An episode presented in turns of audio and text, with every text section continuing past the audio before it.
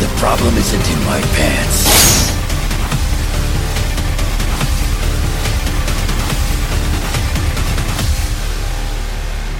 X-Men. I was riding my bike to work, and then, and then a turkey just came out of nowhere. That's uh, crazy. On Auburn Road.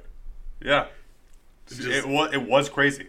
It's crazy, Esther. I feel like there's should be more to the story, but I don't know how. What'd you I, do to this no, turkey? I, I, w- I stopped at first, and I kind of went back like, is that a fucking turkey?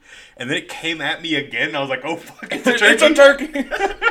I w- I was uh, driving to my old job, and uh, I like was driving in uh, the wooded area where like I'm usually not at, at that time because I was really fucking late this day. Uh-huh. And a turkey flew across the street and into my window, and then almost slipped into my driver's side window, and I had to push it out while I was driving, so I didn't have a turkey in my truck because it's all bends after that. Oh. So I had to I had to get off to get the turkey out of there. That's, That's funny. I've only seen one turkey, like around here, around these parts. So you probably don't have any interesting turkey. Can you imagine a guy? It was interesting to me. I was like, shit. Can you imagine a guy like in his truck though, who's like hunting, and then a turkey just does that, and he's like, oh, fucking great. You like stabs it real fast. You could legitimately do this on the street uh, that I had to take to work because there would be like ten turkeys, like like they knew that Thanksgiving was coming, and they always were just like, let's just like we're tired of living, like a bunch of suicidal turkeys. Well, at least that, like, makes sense that it's in, like, a wooded area. I was, like, next to a busy road in Pontiac. Like... Yeah, that's a weird... That's a fucking weird spot for a turkey to just show up. That's somebody's turkey. uh, anyway, welcome to this issue of X-Men. I'm Tony. I'm Justin. I'm Devin. And today we're going to be going over the uh, Powers of X and House of Ten... Or no, Powers of Ten, House of X. Powers of... Uh, House issues of four through six. So the second half of uh, of Hickman's intro to his whole story. Yeah. It's good. Thank I was you. agreeing with you. Yeah. I would hope you would agree with me because uh, we discussed this before we, we started recording. Yeah. So it'd be weird if you were like, oh, yeah, I'm cool with that. Like, you had no idea. Like, gave you permission after the fact. I like, all right, so. That sounds good. Yeah, yeah like, it, that. If you're like, no, I don't feel like it. Not today. He just has his own plan. We're going to go over something else. I just start talking about Schism or something. Some more fan fiction. So I watched Scott Pilgrim the other day. uh, but before we get started, uh, we're kind of doing a uh, a thing with different podcast uh, cast groups right now. And there's uh, one that we're working with specifically that um, we want to point out. So, like, if anybody wants to go and listen to him, he's got a very good podcast. Uh, his name's James Bianco. Uh, and the show was called uh, Marvel A to Z, and he goes through Marvel characters, heroes and villains, uh, one character at a time, one letter at a time, and uh, posts an episode every two weeks, so yes. Go and give him a try. All right, so uh, House of X four picks up um, right where three left off with the explosion of the ship. What? It, it's not a given with these books. No, no, what we're both laughing at is that you said... House of X starts off where three, like your... No, I said four start, picks up right where no, three I'm, left off. Your voice did a thing. I was clearing my throat. I know. You're it was doing a Wolverine. Not intentionally. How are we still not good at this? I don't know, man. It, anyway, it picks up um, right after that explosion. Uh, it shows Xavier and... a bunch of other mutants back uh, on Krakoa are trying to make contact with Jean, and once they do, um, she's all panicking because of the repercussions of the explosion. Like, it immediately... Um, well, the team was Scott, Jean, Wolverine, Nightcrawler, Mystique, uh, Monet, Husk, and Archangel, and the blast immediately kills Archangel and uh, Husk. It does some internal injury to Nightcrawler, and Wolverine's, like, all fucked up. Like, he's, like, lost most of his arm. Yeah, which, uh, at first, I thought it was kind of dumb that, like, his arm has adamantium and that he lost his arm. But if you go back and look, it it shows, like, his arm's just, like, stripped, and it's the... Oh, yeah, yeah. Yeah, he's got the bone. Like, Jean even, like, makes a weird point of saying, like, and Logan is, uh, not... his whole self right now. I think yeah, which is like a weird joke to throw in there when you're fucking terrified. Fucking rude. Yeah. Like, my arm just got stri- like, it degloved my arm, and you're gonna make jokes? Yeah. I'll stab you in the stomach. Again. Yeah. Um, it was a weird point, though, to make, like, the super complicated space radio that Xavier That's makes. I was, yeah, I was just about to say that shit. That's so fucking over the top. Yeah. When, like, his power before, like, you know, he could just reach his mind all the way to, like, the Shi'ar Empire and talk to Leandra whenever he wanted, it seemed like. And he's and got now Cerebro. It, yeah. And now he's got to make this whole complicated network of, you know, connections of, of linking Beast and... Uh, Trinary and Storm for some reason. Just so um, they can see your face in water, basically. Yeah, which is also weird. Yeah. Use a fucking video camera cool. or something. Yeah, it looks cool, but it's like, why don't you just use like normal communication things? Like a cell phone. And they're only the distance to the sun. Like that's... Yeah. Like Shi'ar has to be so much further away. It is so much further away. I like, you're like, it's got to be, right? What's closer, something out of our solar system or the sun? So, uh, like, it, it, it was a really, um, it was cool but bizarre. And Jean needs Monet, too. Yeah, that Monet was, like, helping amplify Jean's powers somehow. So she's so a telepath, she it, too. Yeah. So, that was um, weird. But cool, like it just immediately dwarfed all their powers. Um, so that the X-Men deal with that explosion, and uh, they Xavier's like, well, um, can you still carry out the, the mission? And Scott's like, yeah, well, we fucking have to. There's no way we can't. This is pretty serious, and Wolverine agrees. Um, so the plan is that there's four, um, like, columns that go from this ring, this collar, that holds the Mother Mold head in place over the sun. Because even the humans are like, if she, if it's crazy, we gotta destroy it. But they're not banking on it being crazy, and they need it to eradicate mutants. So, you know, uh, but they have this in place, and the X-Men know about it, so they're like, well, we're gonna remove these uh, columns that hold the head together and let it drift into the sun. And so uh, Scott, Wolverine, Nightcrawler, and Mystique all go to four different sections of the base to remove these uh, columns or, or collars as they're getting referred to, but like the whole thing yeah. is one big collar. And uh, if you're thinking, like, how is this a suicide mission? They have flowers that teleport them everywhere. Uh, Charles doesn't let them take the Krakoan flowers uh, to use as a teleportation gate in case they die without using them. And then now the enemy has that technology. Yeah. Yeah, they wouldn't want Mother Mold to see that. So I'm sorry, but the uh, I know what you meant by that, but it sounds like that they were trying to not get in trouble with their parents. Wouldn't want Mother to see that. Yeah. No, Mother Mold would uh, be able to analyze what they were if they were to fuck up and fail. Um So they, they asked Nightcrawler if he's okay, if he can teleport them to their uh, locations, and they do. And um, this this whole book is pretty dense, and you got to go back and, and read the whole run several times to pick up all the nuances. But uh, it is interesting that like he, he made it a point to be like, okay, the nature part, Mystique's going to go to that because she can blend in easier if she turns into something. And Wolverine, he's going right next to the security part because that's going to have the most men, and he's going to have to deal with that. Which she picks a guard, by the way. They're like, we'll send you to the nature part. You can blend in with anything. Pick whatever you want and to blend in. She's like, I'm going to pick a guard. No, she doesn't blend into anything. That's just it. Well, she's the, the there's something about the plan of her supposed to turn into a guard then, I guess. No, it's what she, she was supposed to just blend. Like, that's what they said. And, but she didn't. Like, it was so stupid. She just looked like herself. She Exactly. She just looked like herself in, like, the nature preserve area. Um, but I'll, I'll get I'll get to it in a second. So, um, right away, uh, well, the Doctor uh, Gregor, the, the woman who just lost her husband, she is crying, and Omega uh, Sentinel is like, hey, I'm just an observer here, so I can't command you to do stuff, but if you don't get up and do something, your husband would have just died for nothing. That dude died in such a badass way, too. He did, yeah. Like, he, he goes in the room, and uh, they're like, oh, what? Like, he, they thought he was just going to, like, try to shoot him and run him off, and he's just, like, strapped bombs and fucking... He made a bomb yeah, out of just, his gun. He MacGyver's a bomb out of his gun. Yeah, exactly what he does.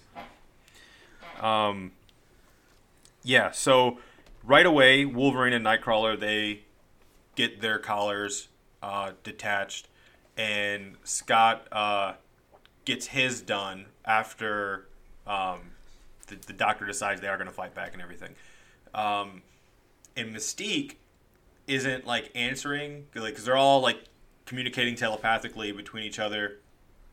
And she says something like, uh, I got turned around in this place, so, like, I'm just running behind. And then she's like, wait, something's not right. And she looks over, and the Omega Sentinel and Doctor Gregor are like, ha, fuck you. And they hit a, uh, like, a, a sunroof or some shit in a space station. And immediately uh, Mystique is sucked into the vacuum of space. She's, she's the first one to get killed. And, uh... yeah, because she didn't hide. She didn't disguise herself as anything or into anything. Mystique was the third that died. Was the third that... Oh, I meant the first to die in there. She made it in. She... yeah. Correct. Obviously, Husk and Archangel died first, but they didn't even make it out of the ship. Bums. Yeah. Yeah. Fucking worthless. Although I am, I was wondering, like, what was Archangel going to do with the big old wings in space? It'd be weird. To, is, uh, the only thing I could picture him doing is, like, Pidgeotto flapping his wings forward and, like, shooting. I mean, it would still work, right? Yeah, he could do it. Because he would propel himself. Or is there nothing to push? No, I'm but saying, like, shoot out his, his sharp metal feather wings. Yeah. yeah. Uh, but, like, he would just look like Pidgeotto doing Gust. he... He, it just seemed like he'd be taking up an unnecessarily large amount of space on, like, a space station. But, I, I don't know. Maybe. maybe he just wanted to go, and they were like, fuck it, Warren, just go. I mean, he'd be, he can kick some ass, so, if he goes Archangel. Well, he yeah, he was Archangel, actually. So, yeah, don't his uh, wings retract. They got- so that was for nothing, yeah. His wings retract. But he, he died anyway. Like a bitch. Uh, yeah. Um, Monet, uh, or Monet, rather, um, she tells uh, Marvel Girl to hide, though, because they realize the security force is sending ships to the uh, wreckage of the X-Men ship that's docked on the top of the uh, station. And Monet is like, look, they got to find somebody here. Otherwise, they're going to look when they do get here, and then they're going to find you anyway.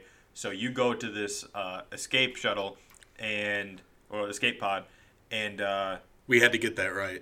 Yeah, it's not a shuttle; it's, it's a pod. A, it's a pod. Well, that's part of the problem that they have later. So it's like you go into there. So when they find me, they'll be satisfied with having found someone. And Jean's all like, "But the connection, I can't like communicate with Xavier if you're gone." And she's like, "Fucking try harder." That made no sense because she's like, yeah. "Oh, they'll find you," and then she leaves in an escape pod. So how would they fucking find her? She's gone. Well, they'll see that the escape pod's missing. It's it's like just being satisfied with having found something means that they're not going to keep looking necessarily. And also yeah. She had to keep the team telepathically linked.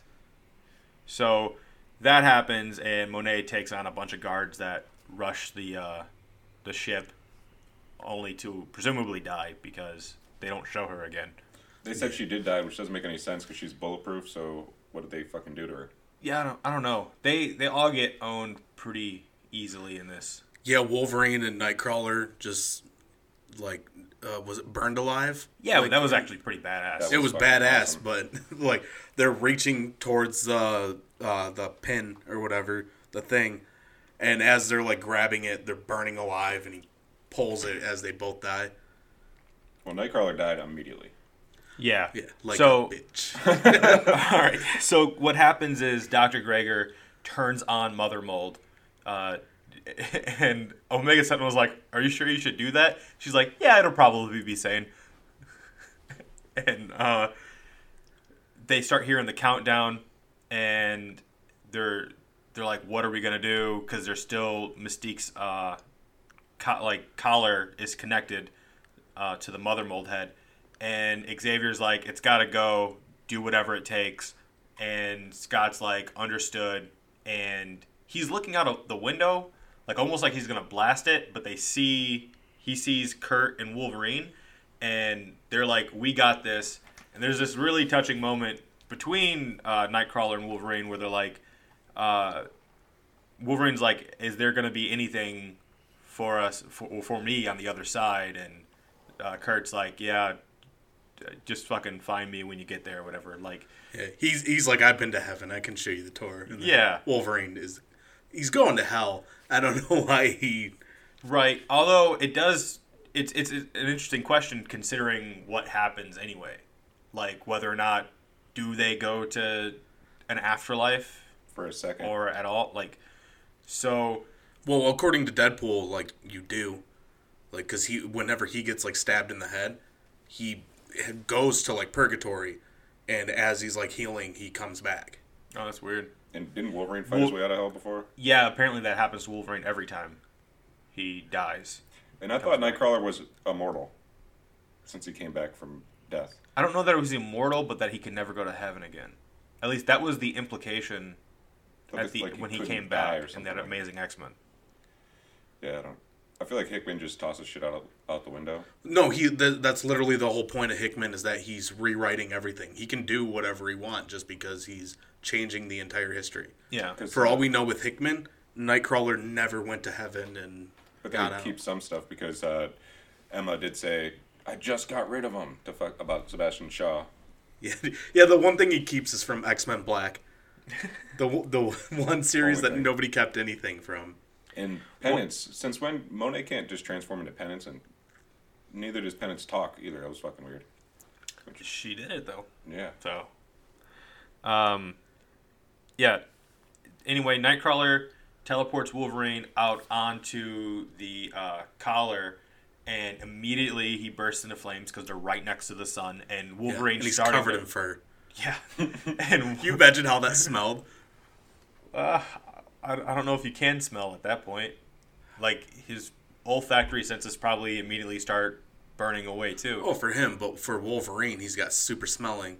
Well, all his hair is burning, too. Right, his is burning, too. He probably doesn't know if what's him and what's Nightcrawler. But he starts cutting at the uh, the collar, and uh, Mother Mold cuts on and it start starts to talk about, like, comparing...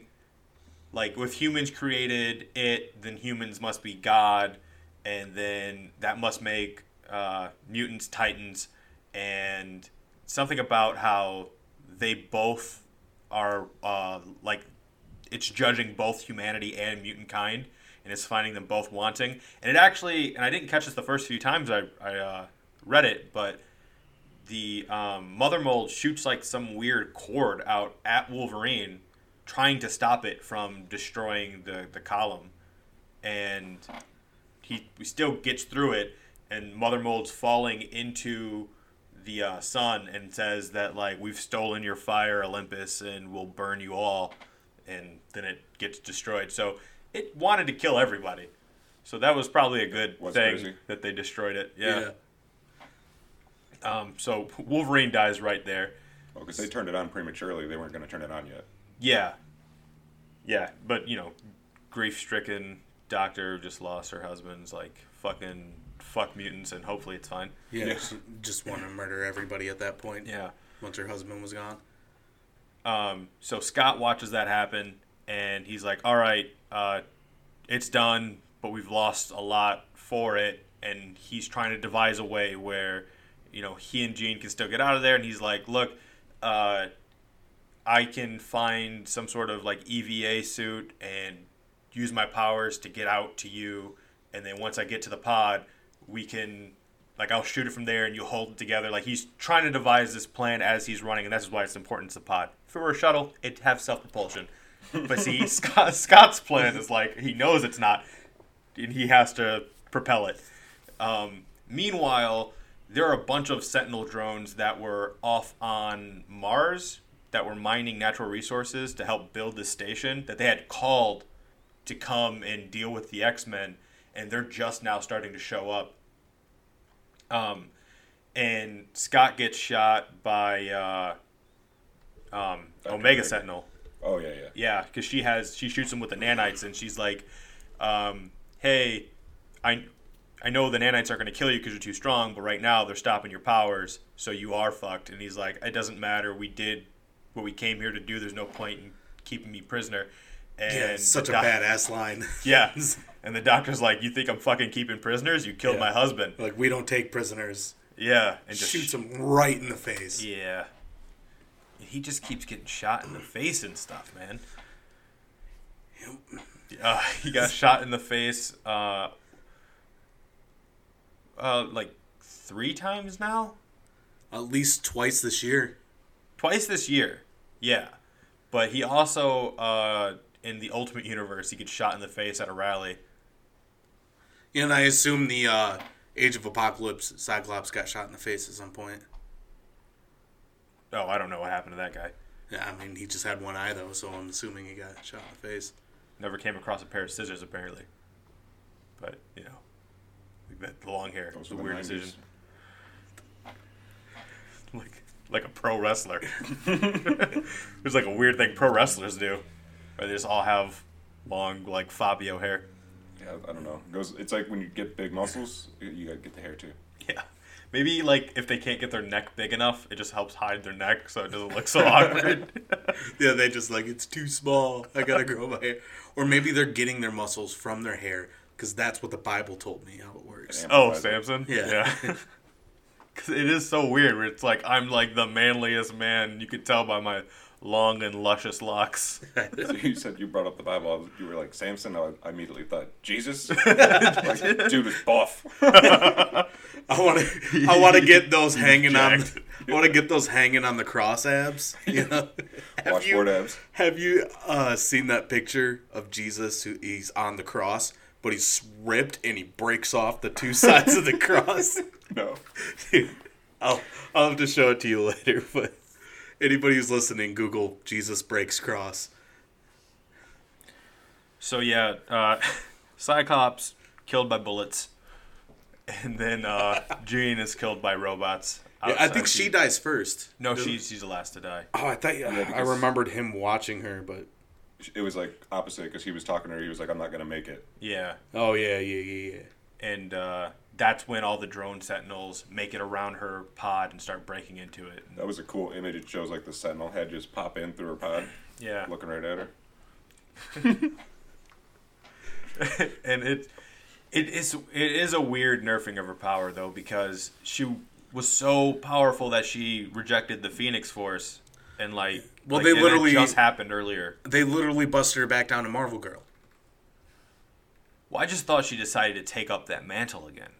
Like, I'm not, it, from what it seems like to me is that Hickman is pushing everybody back fifteen years. Yeah, he, he's done it to Scott and he's doing it to Jean and like. He's trying to get everybody before, like, the Bendis era and before uh, Second Coming and all that, like, before House of M. Yeah. So, uh, Xavier, of course, though, crying because he they all experienced it all happening. Was he crying? Yeah, he was. He got the helmet on. He might have just tears. been. I know, but it, I could see him just that he has, like, crying things in his helmet so he can he fake, fake being tears. sad. Yeah. So uh, those were crocodile everybody. Everybody's thinking he's crying. He's not crying. Yeah. Yeah. But, and then he says... I wish no. somebody would shoot him in the face. And he goes through it and says no more, and like that's the end. That was dope when they did that no more, talking yeah. about like how people just killed so many mutants in the past. Yeah, because uh, they bring up like every genocide of mutants. Yeah, I'll read this the uh, quote. It's like narration panel. Every victory, ash. Every triumph, defeat. They've murdered so many of us. The world has grown used to it. This is just how things are for those people, for mutants. No more. And then the next page, just no more. Yeah. Yeah, that should, yeah that's pretty cool. No more. I. It's sort of obvious what they're doing and how they're phrasing it. Like it's set up to be like a no more mutants thing, but just no more in general. Like, yeah. But they want no to be as atrocities. Iconic as, you know, when she said that. Uh. Yeah. We want, they want to, like, copy uh, iconography, and they're just, same word, use the same word. Should work. It worked the first time. Yeah. Say it again. Although, it would have been pretty metal if he was just like, no more humans, and they just decided that they're gonna, like, it's mutants against humans now, just all out war. That'd be interesting. That that'd be a short war. Oh, like the I mean the Avengers kind of balance it, but they should be. I mean, they're not humans. No, well, that's interesting because that's that's the direction the book kind of goes in, in an unofficial way. Um, so anyway, uh, Powers of ten. This book made me sad. This one did? Yeah. Well, I think the last one, uh, what we just covered, um, four for House of X, probably the best individual book yeah. of the the run. Yeah. And they ruin it with eggs. Really? In this one. Yeah. they. What I'm, uh, what I'm talking about is that. Um, well, no, it's not this one. It's the next one. Is it the next one? I thought it was this mm-hmm. one. Because they bring them this back. This one's a lot of exposition. They I do. Thought it was oh, your favorite character, Egg. Egg. Gold Egg. So, Can uh, I offer you an egg in these trying times? So it goes back to uh, to Good the one. first year of the X-Men. Xavier and Magneto go to recruit Sinister. That was a fun moment. That was dope. See, he writes really good characters. He like he writes Sinister great. Well, Sassy Sinister? Yeah, yeah. I, I like Sassy Sinister. Fabulous Sinister. Because they yeah. get there and there's the Sinister Sentry who's like, "Oh, what are you doing here?" And he's like, "Look, while we have a lot of resources, no, we don't have time to give it to sad people over sad things." He was making fun lives. of Xavier. That shit was hilarious. And he's like, "Oh, and great, you wore a cape. So clearly you don't have an appointment because who has that while having the other?" That was a great line. Um, and then he starts like, they're like, "We want to speak to Sinister." And he's like, "Well, I am Sinister. So like, yeah, be more specific." They're like, "The one in charge." Like, "All right, well, maybe you, but not the sad boy in the sad chair." And then Magneto starts jacking him, uh, not jacking him, not off, up. Whoa! He, he jacks him up against the wall because he's wearing armor. You know, he jacks him off against the wall. And he's like, "Dude, fucking, we don't have time for this. Take us to your leader, bitch." Is basically his tone. I can't believe Hickman wrote that, right? Bitch. So they go, they go to Sinister, and he's like, "I love that cape." Like, right away. He didn't even let it. He was like, "Stop. Before you go any further, I have to make one thing perfectly clear. I love that cape." It's like, "Why don't I have a cape?" And then there's like a butler Sinister next to him. He's like, "I know, it's a it's a travesty. I've always said you should have a cape." And he's like, "Really? Why didn't you bring it up?" He's like, uh, "Slipped my mind." And immediately he's like, "Execute this man." And then like, all the other Sinisters just start ripping him apart. It's fucked up. Was he say he says something when he introduces himself about how he's like fabulous or something? Oh, it was the next Sinister. Oh, no, no, he did too, because they're like, "Hey, we know about your work recording the uh, the world's genome," and he's like, "Okay, well, I guess I'm not like." Well, he says, "How do you know about that?" And he's like, "Well, we just know we have our ways." And he's like, "I guess I'm not surprised. Word's getting out. I'm pretty fabulous." Yeah, yeah. Or I do, uh, I do great amazing work. work. Yeah, I do amazing work. Um, so he's, I, I like the way he writes Sinister. He's pretty funny. Um, but he's against their, uh, their plan because he's like, "Fucking, I tried, uh, introducing mutations before. I didn't like what it did. Fuck, fuck the mutant gene. I want nothing to do with it." And then he gets killed by the mutant Sinister who's wearing a cape. Yeah. And he's like, "Oh, he, yeah, he sucks, but I'm in." Yeah, so it's me, the Sinister with the mutant gene. And if you must know, my mutant power is overthrowing tyrants and being absolutely fabulous. That yeah. was, yeah. And Magneto's like, "I can see that."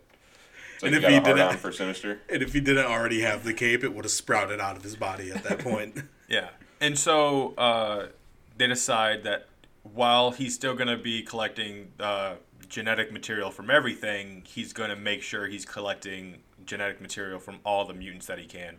And uh, Xavier's like, "You're going to do this, and we're even going to help you with some of those samples, but you're going to forget this conversation happened until I want you to remember." And then they leave Bar Sinister.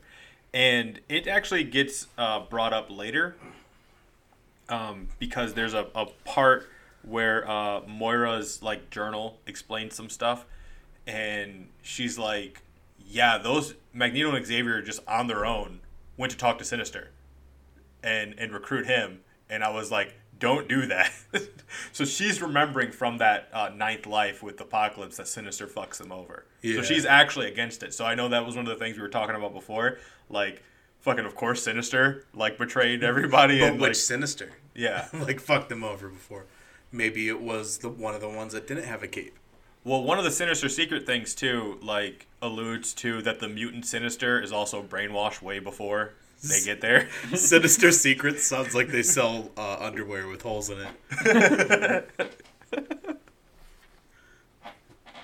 Yeah, but, uh, you know, that's one of the weird side things that get added to those books, because they, they have so many just side articles or, like, diagrams that, like, look cool, but kind of just pointlessly increase the page count. Yeah, these pa- there's a lot of pages in these books. fuck, fuck that, we hate reading. They just kept putting pages, and it wasn't. I wanted there to be no pages in this book. So then uh, the story jumps ten years into the future, um, and Xavier takes Cypher to Krakoa, and he's like, Doug. Yeah, Doug. Doug. And uh, he's like, hey, uh, you talk to it. We're pals, but, like, I can't get through to him uh, so much. And he's like, yeah, all right, so I get it. Like, you're missing the nuances of language. So uh, they find out that Krakoa is upset because it used to be a one entity, and it got split into two when some, uh, like, hell bad guy things showed up and ripped the land into. They're not really great at, like, he just Apocalypse. Calls it the en- enemy. No, uh, Apocalypse was the good guy oh, in that okay. scenario. The, apparently, Apocalypse fought on behalf of the world to put the demons, like, back to their hell or whatever. And he, his four horsemen uh, were left on the other island to, to, like, guard it. So, like, his original four horsemen haven't died, they've always existed, and they're on that island. Um, uh, I, I don't know, Araco? Yeah. Yeah, it was like Krakoa and Araco. Yeah. Yeah, and they, they had a different name when they were formed together. This there was Okara. Dope, they were Okara, and they got split into Krakoa and Araco. There was a dope part when Douglas is going to talk to... Uh, I don't know why I called him Douglas. That sounded weird to me. It's like I called him Simon. Because he's your son and he's in trouble. Douglas, Douglas Ramsey. He was walking up to Krakoa, who is now looks like one of those trees in Mortal Kombat with the face. Yeah. But he was passing his hands along the, the like foliage or whatever, or the plants, and they like changed because he's got a warlock hand, so it looks like all technical. Yeah. And they changed to show, you know, I don't know, it looked like they were speaking, which yep. was pretty sweet. I don't. There was also like, I don't know, it seemed like there was some type of transfer of the like uh, warlock virus, like to Krakoa. Yes, I took that as he was, like, reading, like, they were communicating together. And that's... Him and the plants. Yeah, I, but I think his his existence in any situation, he's always doing that. He's always, like, trying to... Or, like, absorbing the, like, the language around him. Yeah, but I, I just thought it was dope how they... Like, you, you see it. It was just yeah. such a little thing. Because Pepe is fucking awesome. Pepe. He is, man. He's a, I think he he's up there with like favorite artists. Like he they didn't he do um the Extermination books too? I know he did. He, I think he does a bunch of X-Men stuff. He's good. he's, he's really good. A uh, lot of simplistic design, but like complicated too. Like it's like this weird mix of like like a lot of stuff's going on, and he makes it look easy. Um, anyway, the, after that, like, Xavier's like, all right, cool. So now that you guys know how to talk to each other, you stay here and create a whole language and, uh, I'll be back. Yeah. He's already in the plane, which I thought was hilarious. He like hops in the plane. He's like, all right, you stay here. Here's a bag. Peace. Yeah. And I mean, I guess Krakoa can just make him food and stuff, so it's fine, but. Yeah, but he's just gotta be a vegetarian. Yeah. For- Like, can you imagine that, though? Like, you just go on a trip with somebody, and they're like, all right, later. Yeah, you stay. Like, that's your life now. I mean, could you imagine, though, you're trying to learn to talk to somebody, and the only thing you can eat is parts of them? That is also true. Because uh, he makes it a point later to be like, Krakoa isn't a plant. It's it's a animal. It's a person. Yeah, and they they say later that uh, with uh, coffee beans. This is jumping like way ahead, but oh yeah, yeah. Like I wouldn't, like I wouldn't have that coffee because I've seen how it's made. Yeah, they were fiending off of that coffee. Oh, and New Mutants, yeah. Yep. So uh, it jumps ahead again to um, a thousand years into the X-Men time, and it's showing the uh, Phalanx, um, which is weird because they look like uh, Warlock. So I'm wondering if like the whole techno-organic virus thing is somehow related to the Phalanx. Yeah, didn't you see? They have that on there. It says they made them. Oh, yeah? No, then I missed that. Was that one of the diagram pages or whatever? Yeah, it shows, yeah. like, uh, that the Technarch was right below the Phalanx or something like that. So the Technarch is the techno-organic virus? Yeah, the Technarch is Warlock's uh, race or whatever. Oh, okay. Yeah. All right, well, then that makes a lot more sense now. Especially considering that once they took a copy of that guy, they made a exact replica the way that in New Mutants... they used uh, Warlock to make replicas of the uh, New Mutants. Yeah. In uh, at the end of Dead Souls. Yeah. Which you can go back and listen to that episode if you haven't. Yeah. Plug your own stuff. I like yeah. it. It was a Halloween special. Yeah. uh, anyway, so the the Phalanx are um, sort of convening with humans or, or post-humans of that time, because the humans are like, well, we want to be a part of what you are because that's ascension for us. Like, that is the greater thing. We can't know that that exists and not reach for it. And the Phalanx are basically like, well, we don't care what you hope for. You either will be able to or you won't be able to. Um, and it, it's a weird way that Hickman goes about explaining it, but what basically happens, like, the humans create a, um, a technological shell that they upload their consciousness to that the Phalanx can absorb because they can't absorb organic materials. So... it's kind of so they'll live forever, basically. Or yeah, and the will... idea is that the the consciousness of humanity in that culture will live on forever within the Phalanx. But the cost ends up being that they need to eat, and so they're going to eat all of the world to to do that. So you lose the ability to have the reality uh, progress, but the idea of you lives on forever, literally. And you become part of the Phalanx, which then would hypothetically go back to uh, the dominion it came from, wherever, like...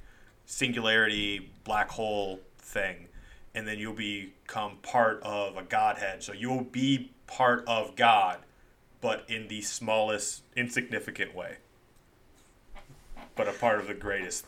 Aren't thing. We already a part of God in the smallest, most insignificant way? I think that's a song, isn't it? Probably something you sing, a hymn. So um anyway, this uh, issue of Powers of ten ends with them making that decision. Like, uh, the elder, the human elder, or, sorry, post-human elder, um, he has this uh, shell of his consciousness. It gets absorbed by the Phalanx, and then it asks the Phalanx, okay, so how do I know I'm really inside of you? And he's like, you're inside of me. Are you in yet? And he's like, well, then if he he words it in a really cryptic way, but basically saying, like, all right, I have a sequence in my mind, so if I have it and you have my mind, then you have the sequence, tell it back to me. And he does, and he's like, all right, so it works. And he's like, yep, it works. And so and, and the elder's like, well, then do we have an agreement? Does it work? And he's like, we'll let you know in a minute. And like all the the Phalanx, like, people that are there, like, just converge into an orb, and then the issue ends. It's a megazord. Yeah, kind of. Or is it a dome? No, it's an orb. The dome's half a thing. Yeah. what is it, Double Dome. The Dimsdale Double Dome. The Dimsdale Double Dome. So the Dimsdale Sphere. Yes. They, they didn't know if the Phalanx was going to accept it. Yeah. So that was the whole test, why they were going to see if he was going to accept it or basically just kill them all. Turns out they're going to accept it and kill them all. So uh, House of X is the introduction of the Five. And this is the resurrection one. But, uh, yeah, your your your favorite part, where they show Shut that uh, Gold Balls all along was not creating balls, but eggs. Fuck you, That Hickman. Were non-viable. Fuck you. Until perfectly round eggs. Yeah. Not oval-shaped at all.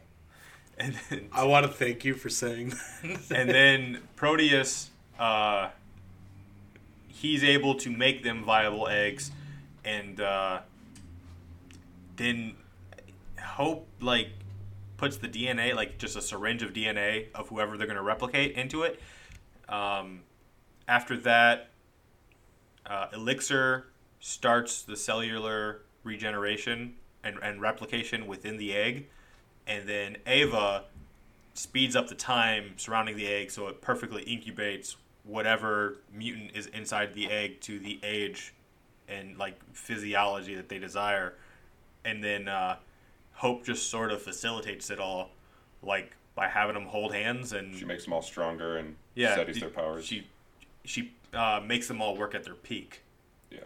While, I guess, makes sense. She can replicate anyone's power, so maybe why she not enhances enhance powers and says, uh, which I think Proteus could have just did this all by himself. But you'd think, since he just warps reality anyway. Yeah, but yeah. They had to ruin Fabio.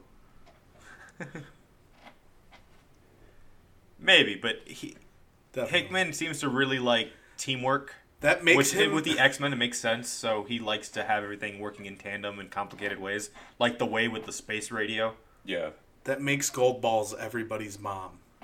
He is.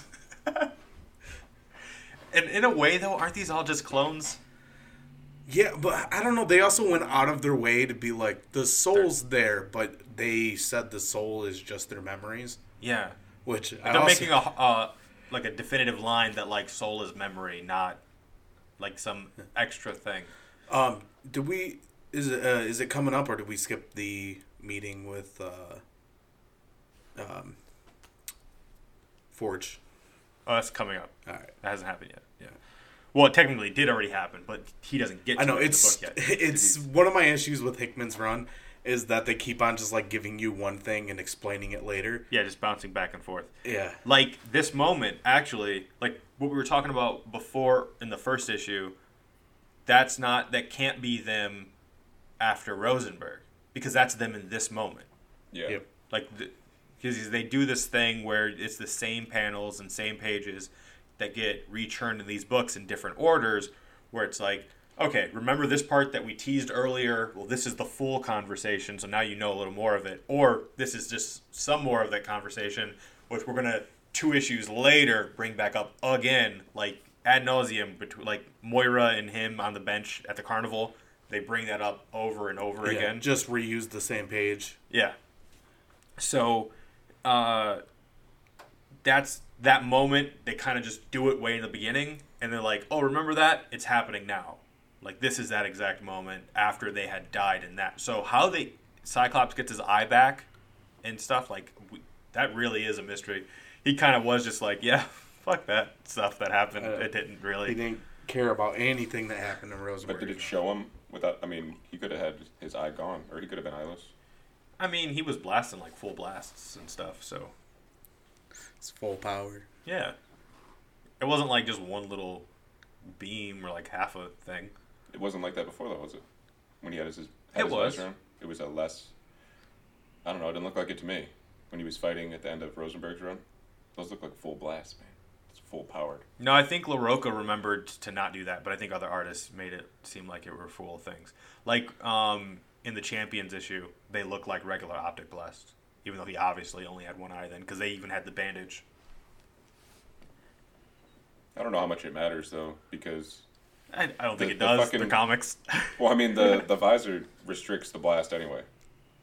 So, so you I, think it would spread it and stuff? Yeah, like I think the only way you'd be like able to build up.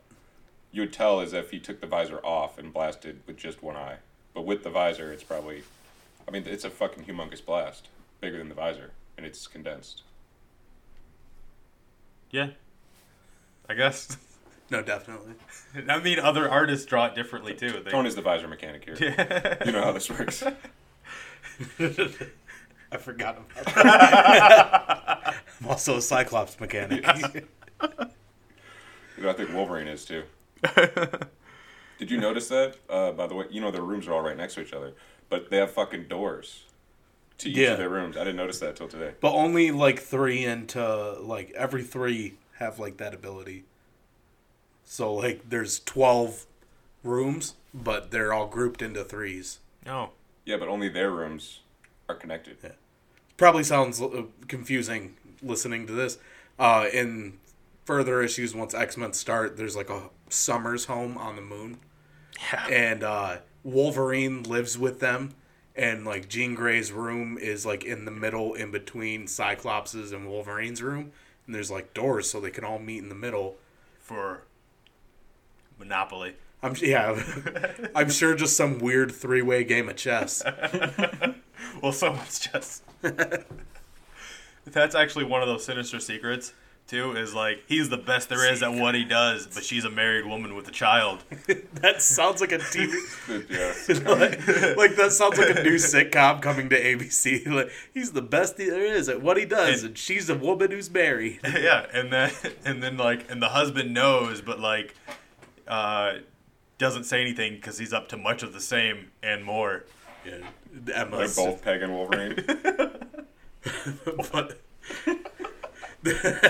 And then there's always the scene where like he's hooking up with Emma and Jean walks in and like the audience like ooh, and then Jean joins in and then you have the wooing sound. Oh. Because uh, I'm saying that Jean and uh, Emma are gonna be spending a lot of time together. Oh yeah, that's true. So, um, anyway, after the uh, five resurrect the X-Men's physical bodies, and Magneto's sitting there, like, explaining all this to Lorna because exposition, you know? Mm-hmm. And Xavier comes up with the, uh, the Cerebro Maker helmet, and it, he does this weird thing where he be- he crouches down to, to Sky, like, he puts his visor on him, and then he does this, like, so what's up? like... like pose to him where he just like he's kneeling and he like gets in his face but like opens his arms. It's just this weird like I'm picturing after that he like gets real low to the ground and crosses his arm like like kinda now let's go break dance. And like all the thoughts um, and emotions and everything that had been replicated for Scott shoot back into his head, and it shows like that's how they become themselves beyond the shell. And uh, Scott's like, so did it work? And he's like, yep. Don't do that again, though, because it made me cry. is, My manly laser-filled tears. Which is weird, though, that they just, like, then present them to everybody naked.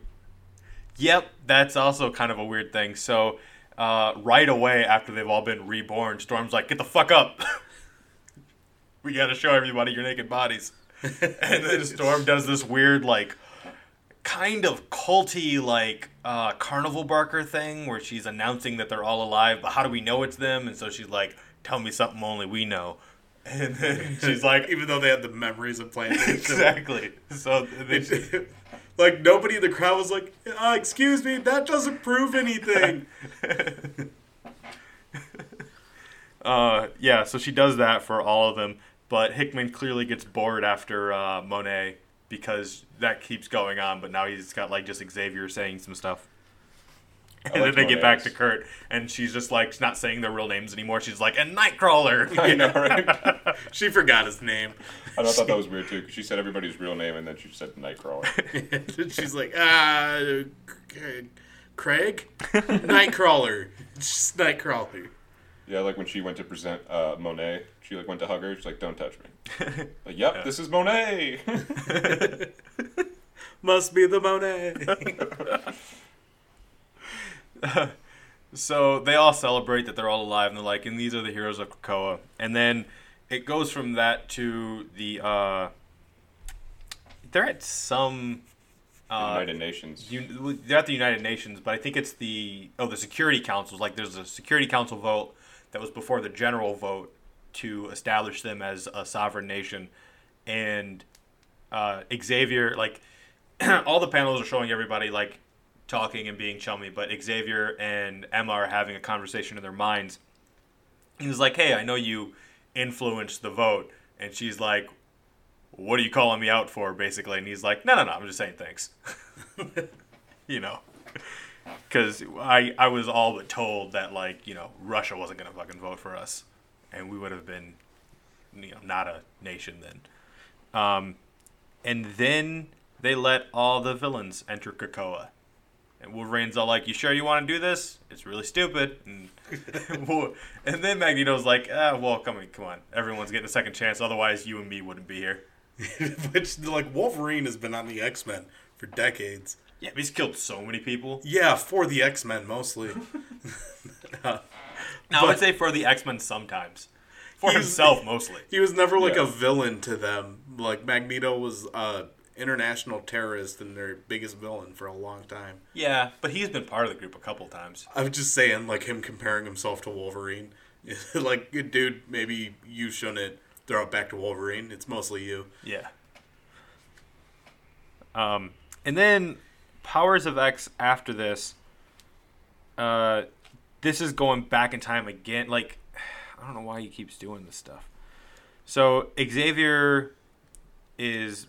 back and talking to Forge, like, hey, do you think you can build uh, some servers that'll hold a bunch of, like, mines? If, you know, if I just had backups of mines that I wanted to put somewhere. And he's like, uh, that's not possible. We don't have enough energy to do that. And he's like, yeah, say it was. And he's like, all right, yeah, I could do that. Uh, and then you'd have to have a, uh, aside from that initial server, you'd have to have a backup one. And he's like, yeah, I want five. And then... there's this, like, kind of funny panel of Ford's like, yeah, all right, five. Five impossible things. And uh, Xavier's like, all right, now I got some, like, Shi'ar shit that's going to solve this problem. And he's like, oh, well, because he also he also says, like, you're going to need a shit ton of memory because, like, you can't just save one version of every single person. You have to continually be saving everybody because what if this person turns evil and you're bringing them back, you're going to just keep bringing back the evil version of them. Like, basically saying we want to be able to pick the exact version of that person that we want to bring back. Oh, I didn't even read it like that. I read I it as... they're just going to keep updating it every week. Yeah, like, because you just have more experiences. Yeah, so, but they have they have back catalogs. They keep all the, the old versions. That's why he said that they need so much memory. That's... you got to think at a certain point in time, that's unethical. Yeah. Well, a lot of this, right? But, like, that you can... bring someone back, but cherry pick the time in which they have, like, man, Xavier really is a dick because, like, cause I was looking for where is the Xavier is a dick moment, but it is this whole thing, yeah, of just it's like this in the last episode and our entire show, like he he can pick whatever version of you to bring back, and, and you have to just be grateful because you're brought back, yeah, and purposely made it that way, but I mean, also probably you died because of him anyway. Yeah. But uh, I will say to give uh, Hickman credit on one thing because we are a little hard. Like, oh, the, I'm not. The I way think he's great. Yeah, but the the way we talk about Hickman kind of sounds like we don't like it at oh, all. Yeah. We just like Rosenberg's more. Um, I I just feel like there should have been more of a segue between yeah. the two. But uh, to give him uh, credit on something, the whole uh, him going to Forge uh, to work on Cerebro, that is like. From like X-Men number thirty something, where like he asks Forge to, or like one of the really early, I don't want to say like an exact number because I don't remember, but he asked Forge to actually work on the helmet and make improvements. So there is precedence of that exact moment. They just changed it a little bit from making like specific changes to making those specific changes. Yeah, it's just all, not to take credit away from Hickman. They keep fucking up the X zero, X one, X two, and X three in these. For the most part, they're accurate. But every once in a while, it's like, how is this conversation with Forge happening ten years into the X-Men, but then so is the thing with Cypher? That was one year, I thought, Cypher. no, no, X one is ten years. That's the whole power of ten thing. No, is one year, X zero. Like year one. That doesn't make any sense. What? That was the not year ten with Doug and Cypher. That yeah. was year one. No, no. X one is year ten. It's ten years into the career of the X-Men. I'm not saying what X it was. I'm saying what year it was. It can't be year one. It was three months before the current, the, the present day. Year one is the carnival. I thought that was year zero. I think it's all... That's X zero. X- X zero is the beginning of the X-Men. I think it's all Hickman's fault for how confusing he made all of this. it is It is confusing. Because you also had a lot of questions on the sixth timeline. Oh, yeah. And we're, we'll get to that in a... In a uh, that's the last yeah. issue. And, the I mean, there's a chance that all three of us are just stupid. Nope. I mean, other things, yes, but nope. This this story is like I've reread it three times now because I'm sure some, there's somebody listening who's like, "You idiots!" Like it's obviously this. They could feel that way if they want to, but yeah. Uh, um. Anyway, uh, it, it it goes back even further. Like now, it's uh. a month before, and Xavier's recruiting um, Emma Frost. So this showing that whole, like, hey, uh, we want you, like, we got this whole plan for, I mean, hear us out, an island nation for mutants, and we want you to help us build the government. And she's all like, you guys are fucking idiots, an island again? And just gets mad at Magneto because, like, you should really know not to make an island of mutants again. They're like, but wait, this one's alive. She's like, how's that better? Yeah. It can protect us. Yeah. Uh, and also, here's a language you didn't know existed. And they take her to Krakoa, and then she's like, she sees it, and she's like, all right, one more time for the kids. We'll, we'll do it again. And she's like, what do you guys need? And he's like, well, you already have an official trading company, and we need we're kind of bribing our way into existence with these medicines, but we can't trust humans to transport the medicines, so your company already has international reach, so we need you to do that. He's like, all right, great. So I'm like the uh what was it, the East India Trading Company, or is that what it was called? I don't remember. I think so, yeah. And uh she's like, cool. And I get two seats, two seats for, like, why two seats on the council? And they're like, oh, because we need you to bring in Sebastian Shaw. And then that was a pretty great moment where she's like, but fucking, I just got rid of that guy. Yeah. I liked when they were selling, uh, or they were trying to tell her she'll have exclusive rights to sell those medicines or whatever. Oh, to, yeah, the to transport and everything, yeah. Yeah, and Magneto's telling her, we would be willing to formalize the arrangement, of course. We were thinking a twenty-year, she's like, ahem. It's like, yes, as I was saying, we were thinking a fifty-year exclusive contract. Yeah. Although at that point, it doesn't even really matter. Because they're just going to have, like, mutants do mutant shit anyway. So, yeah. like, they're not, like, unless there's going to be another, like, mutant uh, shipping company. Well, and all of like, this she's not going to have competition. All of, of this is going to be over in maybe a year or two of comic time. Yeah. Yeah, probably. Like, Utopia didn't last long at all in comic time. Yeah. Like, they basically just got on that island, and then A V X happened. Yeah, Hickman tends to do runs for about, like, four or five years, so he'll probably do that with X-Men, and then somebody will take over and be like, eh, let's go in a different way on this. But so far, I like the Krakoa thing. Although, um, one of the maps of Krakoa shows that it exists both in the Atlantic and the Pacific. That's weird. Yep. I mean, with gateways, that makes sense, but, like, that it's a landmass? Does it move? I mean, obviously it moves. It fucked the other island. It, it, well, that island moved to it. Yeah, but it's the same island. Yep, and it fucked. that was that was an X-Men two, if you're wondering. So a little ahead of ourselves, but uh, yeah, how it was pertinent to what we were talking about. Yeah, how the one island got split into two, then they get back together. I think there's a, a country song about that. Probably all of them. A specific one with Dolly Parton. About an island becoming... About islands fucking. Really? Yeah. The islands in the stream. Wow, that's about they, islands fucking? It's the same. I just thought you meant about, like, people I mean, getting I think divorced and coming together to fuck. They're metaphors for the islands. Like, oh. The islands are metaphors for them. But also, it's Ghetto Superstar. What? It's the same song, Ghetto Superstar and Islands in the Stream. Oh. I guess. No, it just is. I can't. Well, all right. I'm just saying I'm taking your word for it. I don't I don't know. I like I know what Ghetto Superstar sounds like. I don't know what Islands in the Stream sounds like. It sounds like Ghetto Superstar. I I can I can gather that from what you said. Um so uh anyway, she's like, "All right, fucking fine. Uh I'll get Sebastian back," because the idea is if she's going to be the legitimate face of the Hellfire Club and transporting the medicines, they need an illegitimate uh, underground guy to he get does it to the dirty con- work. Yeah, all the wet work.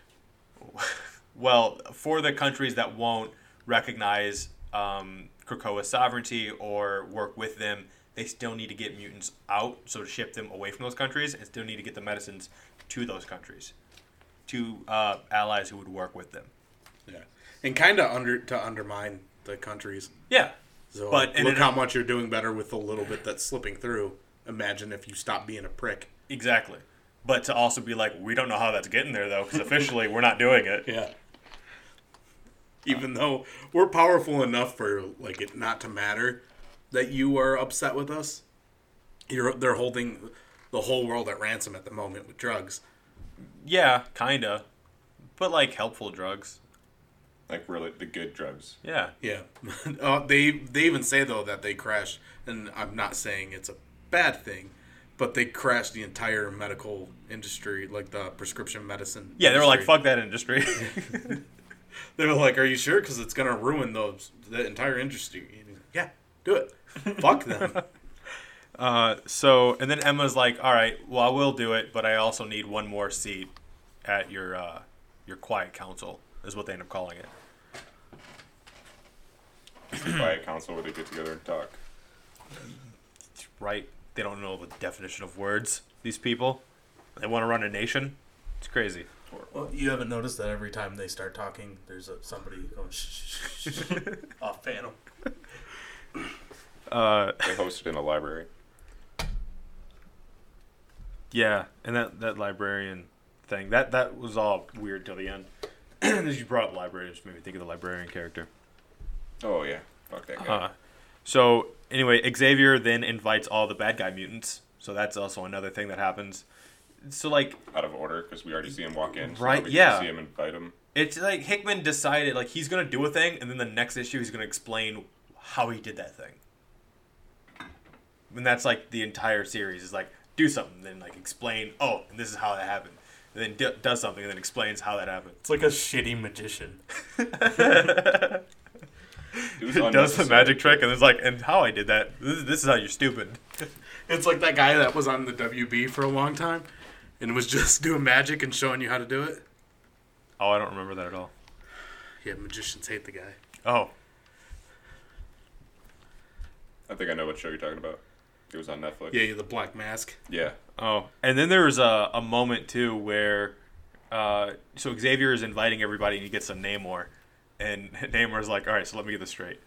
Uh, you guys finally realized you're not humans, not in the way you want to be, that they're never going to love you or appreciate you, even if you might deserve it, and that you actually are better than them, and you've started your own nation because of this, and you, you think that I haven't thought I was better than everybody else in all this time? It's like, fuck you. Actually, I think... Like, way to finally get to where I've been. Because I, I know you got it pulled up there. I think you should read the quote yeah. from Namor where he, like, it was, yeah. it's like, you want to play king. That shit was dope. He's like... Well, it's not quite play king, but... No, he said, uh... I'll just read this, the second half when he, like, dissed him. Yeah. It's good that you finally figured this out, but let me ask you. Do I strike you as someone who's just now realized how much better I am than everyone else? Yeah. And do you actually think I believe that you feel this way, too? Go away, little man. Don't come back until you really mean it. Yeah. Uh, that That's one thing I have to give Hickman, and he's he's so good at writing Namor. Well, I think he did really good with characters because he wrote Namor good, he wrote Magneto good, and Sinister. They all have their like they're the yeah. characters. Some and I even think Cyclops was written well in this, and then for some reason he just sounds really weird in the X-Men book. I feel it like was he was fucking weird. X-Men was so weird it felt like Pleasantville. Yeah, it didn't feel like Hickman was writing it. Like it, I mean, he obviously is, but well, it... he's used to writing the Fantastic Four for five years, and he wrote the entire Summers family like they're the Fantastic Four. And then Cable calling Jean mom, weird. Yeah, yeah. Like, how old are you, kid? Yeah. Also, that's what I was telling. Kinda not his mom. Like I, yeah. Well, also kinda is. Kinda, but like a clone of his mom is his mom. I mean, wait, well, what? His mom is a clone of her, so she is kind of his mom. Um, but it's. Did you read that issue? But uh, Scott and the um and Rachel and Nathan. I read X one, not two. Okay, not two. Never mind. That's not what we're talking about anyway. So, uh, anyway, that, that happens with Namor. And then it jumps into the future where the Phalanx decide, yeah, we're going to accept humanity uh, by this term.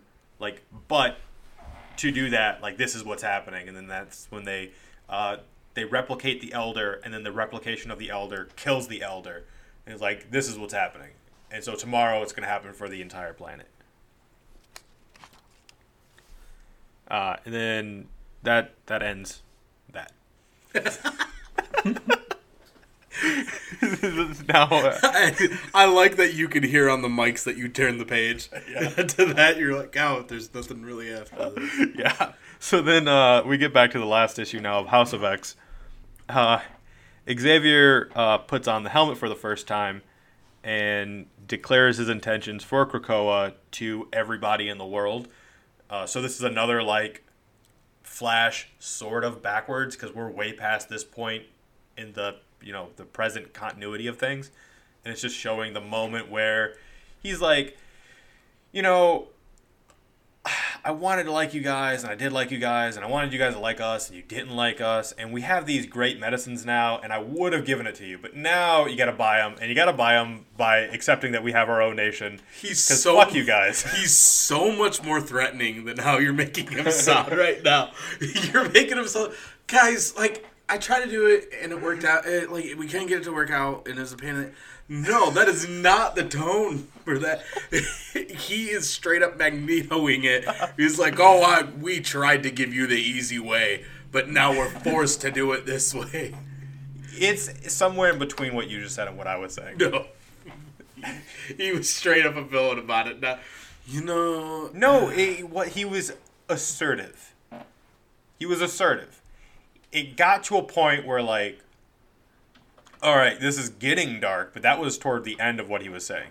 It was like, you know, we've tried, we've actually, we have saved your lives, but while we were so nice to you, while we were so great, you stood by and watched our children be murdered and die by the millions. Which, like, in those moments, too, like, in the panels, you see that it's like the Avengers are, like, kind of looking up at the thought bubbles and stuff. Like, yeah. He's in her head. I just, and, like, the Fantastic Four. I love the idea, though, of him being like, so, you know, we were looking out for you, and you, you let a kid die. And um, yeah, it's not that. In that, he's. I'm sure he was much more serious in those moments, where. But it's so, kind of fucked up because that's something that never really gets addressed. Is that all the world's superheroes give no fucks about the mutants, like at all? They're always just like they can handle their own issues themselves. So yeah, the other superheroes, they kind of suck when it comes to the, the mutants. Um, and then and when it gets to the end of that, that's when it gets real menacing, where it's sort of like the superiority complex of like, look, we're better than you. We're the next thing. We're letting you have your time. But, you know, while you thought you were going to have the world forever, uh, what, what's the line? Like, you went to sleep and the world changed. Uh, yeah, the, um, yeah, while you were sleeping, the world changed overnight. Yeah. Something like that. Just a badass fucking line. It is a badass line, but uh, that's where he's, like, real menacing. Like, where he becomes elitist and a menacing like Magneto. Yeah, he sounded like, like Magneto, and it's funny because it shows Magneto's face while he's saying that, and Magneto's smiling. Yeah, he's like, he's yeah, we are. Because he knows he's like, you know, it, like the the whole time he's been trying not to be like, you know, I was right. Magneto like wrote the speech. I, bet, I bet he did. That's a good point. So he's, he's smiling because he's like, I, I wrote that shit. That's a good speech right That's there. That's my line. So, um, also, uh, the Quiet Council gets introduced, and they meet for the first time and uh, decide what their laws are going to be. And uh, right away, because uh, um, Sinister says something to, uh, what's his name? I know he says his name's Paris, but like his like Exodus. Exodus, yeah. He says something to Exodus, and Exodus is like, "Don't talk to me."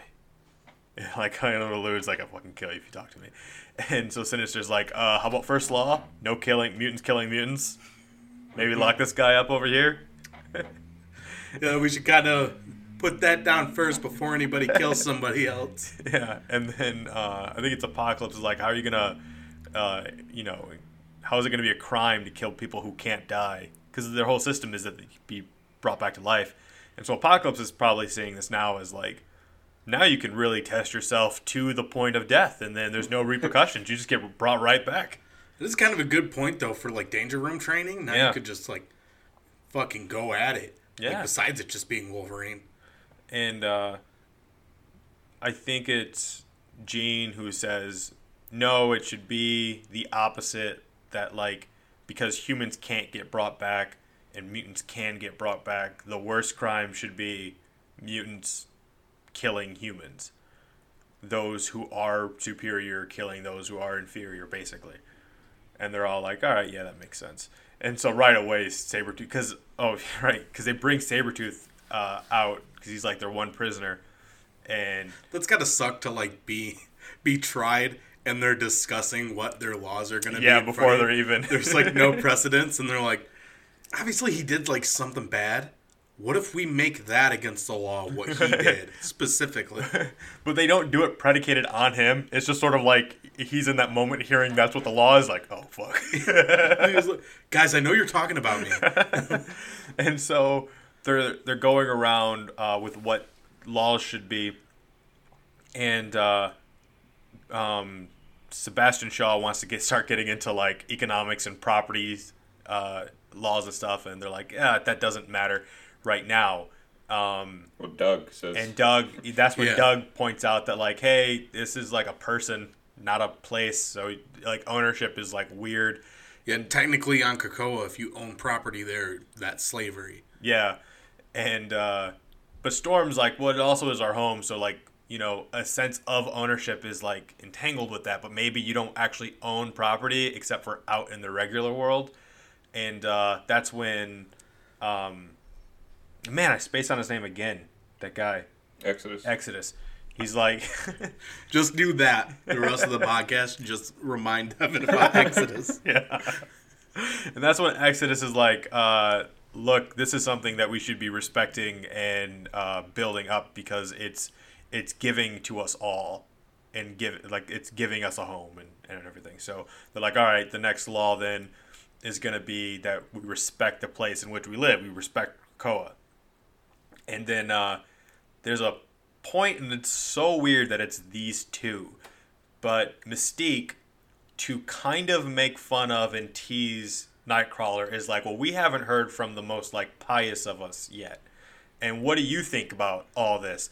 And Kurt quotes the whole, like, be fruitful and multiply verse from the Bible. And it's such a weird thing because it's tech- it's like someone's mom is asking their kid, hey, son, what do you think we should do? And he's like, fuck. Yeah, we we should be banging. It's like a really weird thing. Xavier's response was hilarious too. He's, he's like, "Thank you, Kurt. I couldn't agree more." he's, he, to be fair, he just got out of a wheelchair, so he's been waiting to take that dick for a test drive. I completely forgot about that. That he's just walking around. Yeah.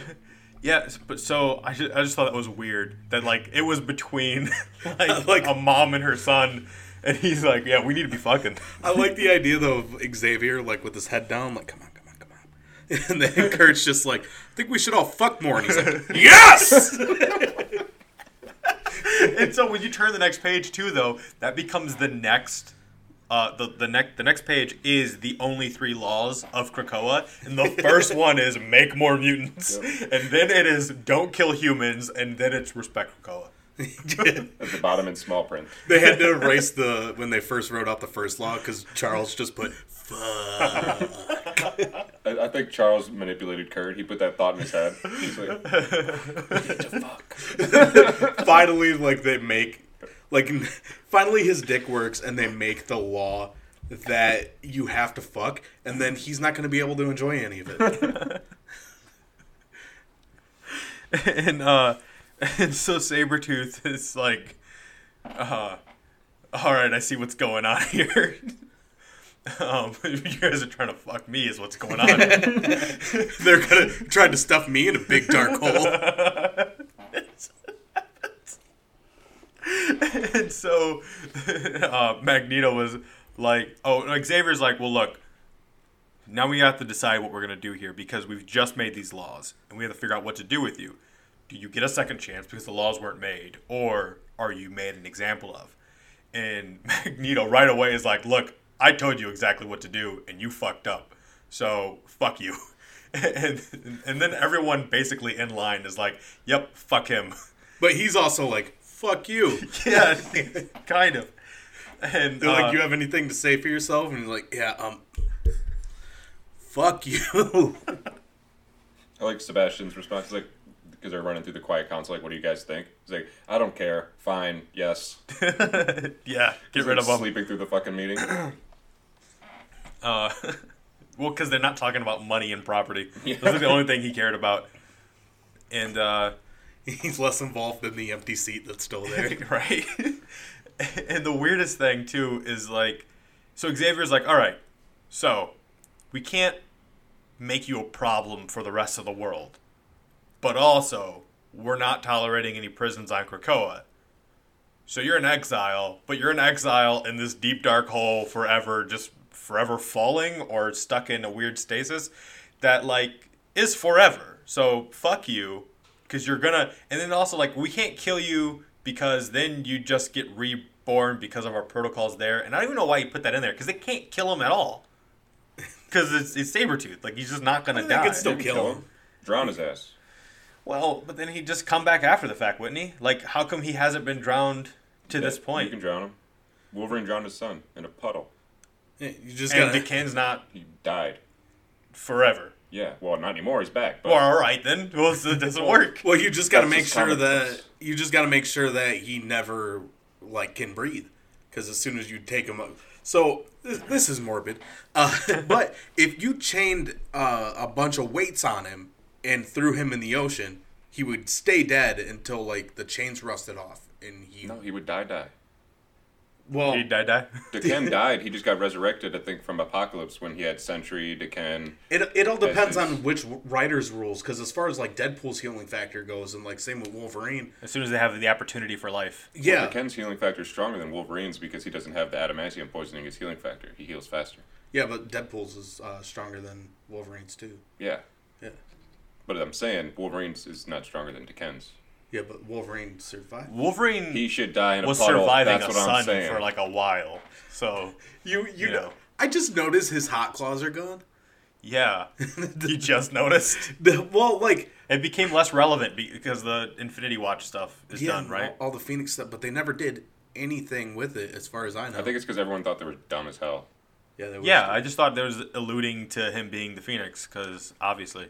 Hot claws. I mean, they did, but like the Phoenix version of him is like after every planet ends, and it's just like him, Thor, and Doctor Doom left. I don't know then. I don't know. It's silly anyway. Like it, they're already claws that can cut through anything. Yeah, it made no sense. Make yeah. it hot. Like I understand you make a metal hot so that it can cut through things better, but like it already can. So, so we can cook hot dogs on them. He could cook his enemies. So, so cause he keeps stabbing all his friends in the stomach. That way he can at least cauterize the wound. I know, that's like the only thing you can do with him. So yeah, I, it just ended up in a weird, ambiguous space with He's Sabretooth. Because like, I, I don't even understand that punishment. Because how is that not a prison? I, I know, I was just about to say, we're not going to build a prison. It's worse than a prison. So we'll just put one underground. It's yeah. a, way worse than any prison. I, I know, but how isn't it imprisoning? It's a prison. Yeah. Just without food. Which is worse. Yeah. He's got the healing factor. His stomach will keep eating itself and regenerating. Or unless, like, Xavier's just like, I. we see how much resources get wasted in, like, the human prison systems. We're not going to do that. Just, just fuck Make off. a hole. Yeah. Throw them all in a hole. Just, like, eat parts of your arm, watch it grow back, and eat it again. Like, that's how you're going to survive. Well, and also, like, maybe Xavier just knows that, like, he'll drop him in the hole, he will die, and he's just not going to bring him back. But he says that, and then he goes, you know, unless we decide otherwise later. Yeah. Well, you know there's going to be some point in the future where Sabretooth, like, grabbed onto something and for, like, two months has been crawling his way back up. Yeah. It, and also, wasn't he just a good guy? When did that change? Uh, yeah, they, um, ignored that, like they did with Tony Stark. The only person who actually got a fix to that issue was Havoc. Weird. Weird. Because, I mean, he was a good guy for a while. Yeah, because he was in X-Force. Cause, and even when he wasn't. Like, and he was he was an uncanny X-Men. Like, he was on uh, Magneto's team of X-Men. Yeah. He was in Weapon H and in Iron Fist, and he was a good guy in both of those. Yeah, and they were just like, nope. He's killing some people, uh, robbing a flash drive from somewhere. It's almost like Hickman doesn't care what happened before. Almost, yeah. It's crazy. Um, and then uh, the mutants have a big old party. Yep, and they fuck. Impl- implications, yes. I mean, technically, as far as the book goes, it's implications, but also Hickman pitched the idea of the book as there's a big mutant orgy. Yeah. So... He said, the writer himself said, it's an orgy, but they just didn't have the balls to show it. Yeah. Although Emma and Scott are the only ones who kind of look at each other like they're about to fuck. Yeah, they do. Well, and Logan you and should, Scott. Well, you should post those pictures of them, like, staring at each other. I will. Logan was looking right at Scott. He wasn't looking at Jean. Yeah. Scott had a hand on his ass. well, well, then no. they, now they're roomies. Yeah, where's Jubilee? Because I know fucking Dazzler's not making these fireworks. No, it is. It's uh, Dazzler's making the light show, and then Siren creeps up behind her and yells, and that's when like there's a bigger explosion of light. No, I know it is Dazzler. I'm just saying they're fucking fireworks. Oh yeah. And Ju- Jubilee's not there. Yeah, well, yeah, somewhere. Bullshit. She's on Krakoa, because she's there for uh, Excalibur. I mean, I'm sure she can make shit look like fireworks. Doesn't matter. I'm just nitpicking. You know, Dazzler can do anything. Right after he's saying Dazzler can't do shit. She's my queen. I was happy she showed up. For that small fucking cameo, just like the movie. Uh, so, Powers of Ten. Exactly like the movie. Because that was in a forest, too. Yeah. Show up, make a light show, and that's it. Yeah, the comic was just missing all the red cups and teenage angst. Yeah. For what we're supposed to be, like, middle adults. Like, or, like, middle twenties. Like early adults? I, I think they're supposed to be... I mean, there's a couple people that are in their, like, forties and fifties. Charles Xavier is supposed to be uh, in the, the movies. Um, uh-huh. The version of him that we see in Apocalypse... It, or not Apocalypse. Um, uh, what was the last Phoenix? movie they crapped? Yeah, Phoenix. Phoenix? It, it's like an eight-year difference between that and the first X-Men movie. Yeah, but, like, three decades? it, it's like those eight years were rough for everybody.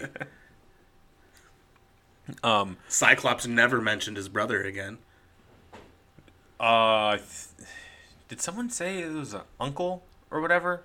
What's or did brother? They not even? Oh, they did say it was yeah, brother. It, uh, they just, just changed the older order? brother. Oh, okay, that was dumb. How much yeah. of those movies are dumb? Yeah. I mean, we're gonna be watching the movie for what we're doing next week, so. Yeah, that but that one, that one was less dumb. Well, I liked most of them. So. What? I said I liked most of them anyway, so. I said that was a good Peter one. Peter Dinklage. He's cool. Yeah. He's got a mustache in it. Is that noteworthy? Yes. He's got a mustache. It is, it is now. I thought it was a great juxtaposition. Okay. Uh, Any... I wanted to elaborate, but it sounds so bad, so I'm not going to. It yeah. looks like... just, uh... I just cut you. I was looking at this fucking image, that one that Tony was talking about with uh, Jean and Emma. It's because it's Emma and or Jean and Scott looking at Emma. It looks like Scott's like, "Hey, we should get her in on this threesome." Yeah. And Jean's like, "All right," and she walks over there. No, but Jean's face is like, "You mean foursome?" Well, I, I took and that... that's when Wolverine's staring back, like, what's well, up? That page is kind of just all reconciliations, right? And it's the beer is like a symbol of that. Like, Wolverine gives them the, the pack of beer, and he takes two, and he's taking it one to that guy, that samurai. Who is that supposed to be? Um, I think he's one of the Hydra guys, right? Isn't he like... the samurai uh, guy. Yeah. Uh, Do you have like, is his name Gorgon or something? Like, he doesn't oh, he, if he Gorgon? looks at you, you turn to stone? And know. He also happens to be a samurai. I was wondering what they meant by Gorgon, because that or Gorgon. That's like, such a weird job to like. Like usually when you're like, oh, he happens to be like. Yeah, because I think he's not actually blind. He just can't look at things. Oh, okay. Because yeah, I was like, who is? Because they list him as one of the captains, and I was thinking it was the Inhuman, but I was like, hey, that guy's not mutant though. So. Yeah. Um. So I think that's Wolverine. Like, all right, this a fresh start with this guy. And then that's sort of Jean and Emma, like, all right, fresh starts between us two. And then, but there's a the look Emma is giving Scott, and then while Havoc's next to Scott, the look Scott's giving her back. I think they're the only ones actually looking at each other like they're going to bang. Everyone else just seems to be having a good time. They're going to yeah. be having a well, good Jean time. Well, Jean was looking at her like she wants to bang too. Well, I don't know, because those panels in between, they're like, she's reluctant, like, all right, yeah, here, here's your beer. I think she was just cool, trying to play it cool because the face wise she was like, oh yeah. Yeah, she's trying to not act excited now. I think you're projecting, but okay. Probably. um, Scott's going to be projecting. So so Powers of ten uh, jumps all the way back to the carnival again with uh, Moira going up to, to, um, to Xavier, who's just all like dumb smiling. And then uh, they they get back into that same conversation that they keep going back to of like, eh, I just had a great dream. And it's like, you know, it's not a dream if it's real or whatever. And then they jump all the way forward again to uh, one thousand years into the X-Men. And the librarian uh, goes to the zoo that like they kind of show early on in the series where you're not quite sure then what's going on because these don't seem like humans. They seem like mutants because they all have blue skin and stuff. And they're like, it seems like the uh, the Sentinel, like the whole robot culture is now subservient to them. Whereas in the year, one like one hundred years into the X-Men, it seemed like the robots were taking over and the mutants, uh, the humans were subservient to them and mutants were still fighting. Which... it's so weird that he, he did that because they're all different lifetimes. So it's weird that it's year, uh, you know, one, ten, a hundred, and a thousand when it's not actually. Knowing Hickman, he'll just tell us later. Well, yeah. So, because he even says early on that like, who could have predicted the you know crazy, uh, unpredictable ending that was the whole man-machine mutant war. And that ends up being revealed as these people are post-humans who are just humans who uh, yeah, like could androids. tap into... Uh, well, not even that. They they tapped into uh, just their genetic engineering and were able to make themselves super people. Like yep. all the other super people who weren't... Uh, but didn't they do that with uh, like robotic enhancements? In the year... Uh, well, the one hundred years, the X two, those were robotic enhancements. These guys were just saying enhanced, and they just kept saying post-human. But they weren't saying they themselves aren't robotic. I thought That's they why used they like need... nanites or something to. No, the, those are Omega Sentinels. But that's why they the the Phalanx can't absorb them because they aren't robotic. That's why they needed to make these robotic shells to put their consciousness in. Which, when you think about it, is exactly what Xavier's doing. It's exactly what Xavier's doing with the mutants. He's yeah, putting just consciousness more organic. In. Uh, yeah, well, because he's replicating organic material with their bodies. Yeah, with the reprogram. But they're still just memory banks on servers. Yeah. And that's ultimately what the post-humans do, is they put their own consciousness into a server that the Phalanx can absorb and, you know, carry on from there. So the librarian is talking to uh, Logan and Moira because they're, like, this is the last small group of mutants. And um, apparently Logan lives forever all the time, always. So he's just always going to show up as an old-ass mutant. Yeah, they didn't really age him in this, though, which I, makes more sense to me than, like, the Old Man Logan timeline where it's, like, fifty years in the future and he's aged, like, a thousand years. Yeah. Well, he smoked heavy in that universe. He's just got a little bit of gray hair on a beard, that's it. Yeah. In this one. Uh, and they explain Moira being alive because, coincidentally, her and Logan have the same blood type, so he just gave her blood transfusions or some shit, and, like, he didn't really go into deep. Like, anything that Hickman seems to be... seems to feel is like a weak point in his like plots or whatever, he does not at all discuss. He's just like, oh, lucky for you guys, you were the same blood type, and then doesn't touch it again. Like, he just has the librarian say that to them. Like, what are they doing? Di- uh, dialysis like the whole time? Right. Uh, so the librarian's talking to them, um, and he starts speaking in English, which at this point is like a dead language. And so Moira and Wolverine realize, oh, he's been eavesdropping on them forever, because... like, when he first gets in there, a random mutant attacks him, and he's able to shut that guy down just with some weird T K power he seems to have. And he's like, look, my enhancements are better than your mutation. You should know better. You know, get out of here. And Wolverine uh, walks out of the, the uh, foliage, and he's like, he wants to be free. And the librarian's like, that's stupid. He doesn't even know what free is. They don't know there's an outside environment. And Wolverine's like, oh, no, I'm sure to tell them every day what revolution is and that they're held captive. Uh, and then he starts speaking to him in English. And he's like, oh, shit, that's a neat trick. You talking in English? He's like, yeah, I downloaded it. Uh, and then that's when they realize, oh, you've been eavesdropping on us. Then he's like, yep, so I know if you die, you erase this stuff. He's speaking to Moira. And that he's having a conflict of, like, tomorrow everything ends, because the Phalanx are going to absorb all of our society and all of our consciousness and then destroy everything. And so then I get to live as a little piece of God, but, like, in what I th- am, am thinking is not a real world. Like, I'm just going to be a copy in a digital space that's not real, and I don't know if that's better than being able to physically touch flowers and, and breathe air. And so... and Wolverine's like, why are you telling us this? And he's like, well, because I want you to convince me which way I should go. Because either if uh, I have arranged for the two of you to be transported off this planet before this happens, and if that happens, I get, I become part of a god that is beyond space and time. And once I am a part of that god, that god knows you exist.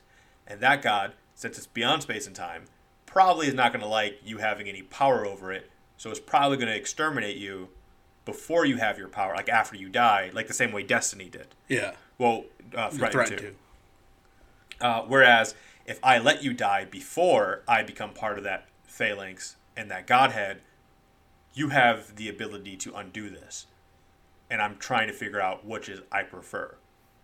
And uh, they go on to start talking about like how He they didn't know what the true enemy was, and that's when the librarian reveals that this whole time it was the humans' ability to tap into their uh, their genome and edit themselves into Superman. That like uh, mutants adapted to in their environment, but humans got to a point where their environment no longer mattered, so they could supersede mutation, and so that mutants were always they were only superior.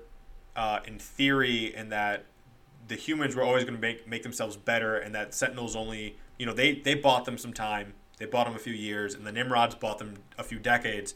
But eventually humans would get to a place where, you know, they're all supermen.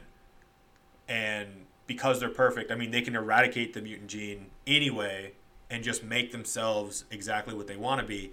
And uh, the mutants would never stand a chance. It's just sort of like an oddity now, because there's no use for them. Yeah, why they have them in a zoo now. Yeah. And so realizing that, like, Moira knowing, okay, that's the actual, like, that's the thing. Because she was thinking it's inevitable for the machines to come to ex- to exterminate the mutants, that actually it is always humans that are their enemy. Wolverine kills the librarian, and he says something kind of snarky, like, oh, dear robot gods, was that fucking fast enough for you? As a, as a comment to what the librarian said, you know, mutants not being good enough to, fast enough to stop him. Um, and then stabs Moira in the guts, because, of course, he does. It's uh, kind of his thing. It's his thing. and and he even says, this is what this is what I do. I'm the best there is at what I do. What I do is stab my friends. And then Hickman says, so ends the sixth life of Moira McTaggart. And that bugs the shit out of me, because early on in the issues, it shows a uh, linear timeline for all of her lives, and the sixth life says she dies. Like, that's the one where she's an assassin killing all of the Trask family, and that she dies when she discovers a wild uh, Sentinel factory. You think maybe they stole her? Yeah, it does. She was reported dead? I mean, does it say straight up she died, or that she disappeared? No, it says dies. I don't know. Yeah. Yeah, because that, that timeline ends. The only ones that had continued were uh, nine and ten. And then it's revealed that nine was the Apocalypse one. And that's the whole...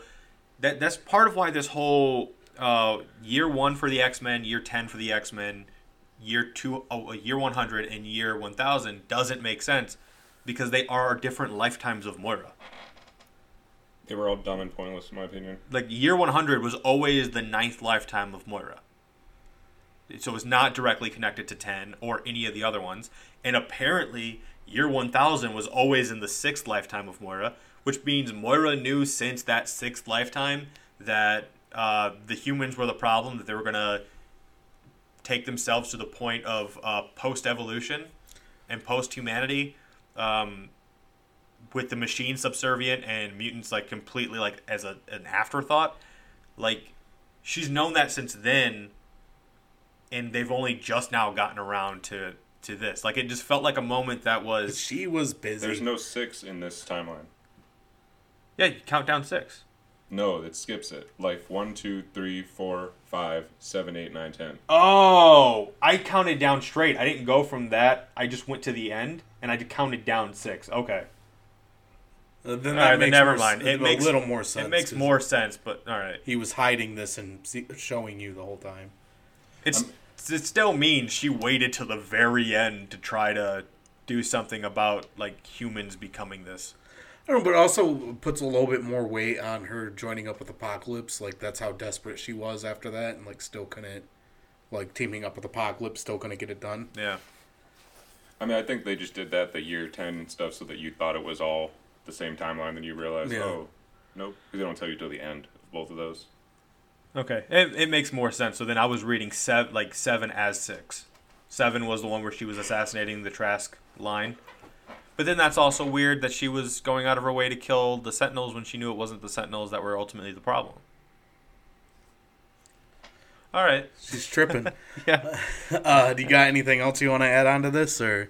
Uh, you, well, kind of. Um, Moira's journal pops up in this uh, issue, and that kind of just explains why so much of the X-Men still is the same in their history, their continuity.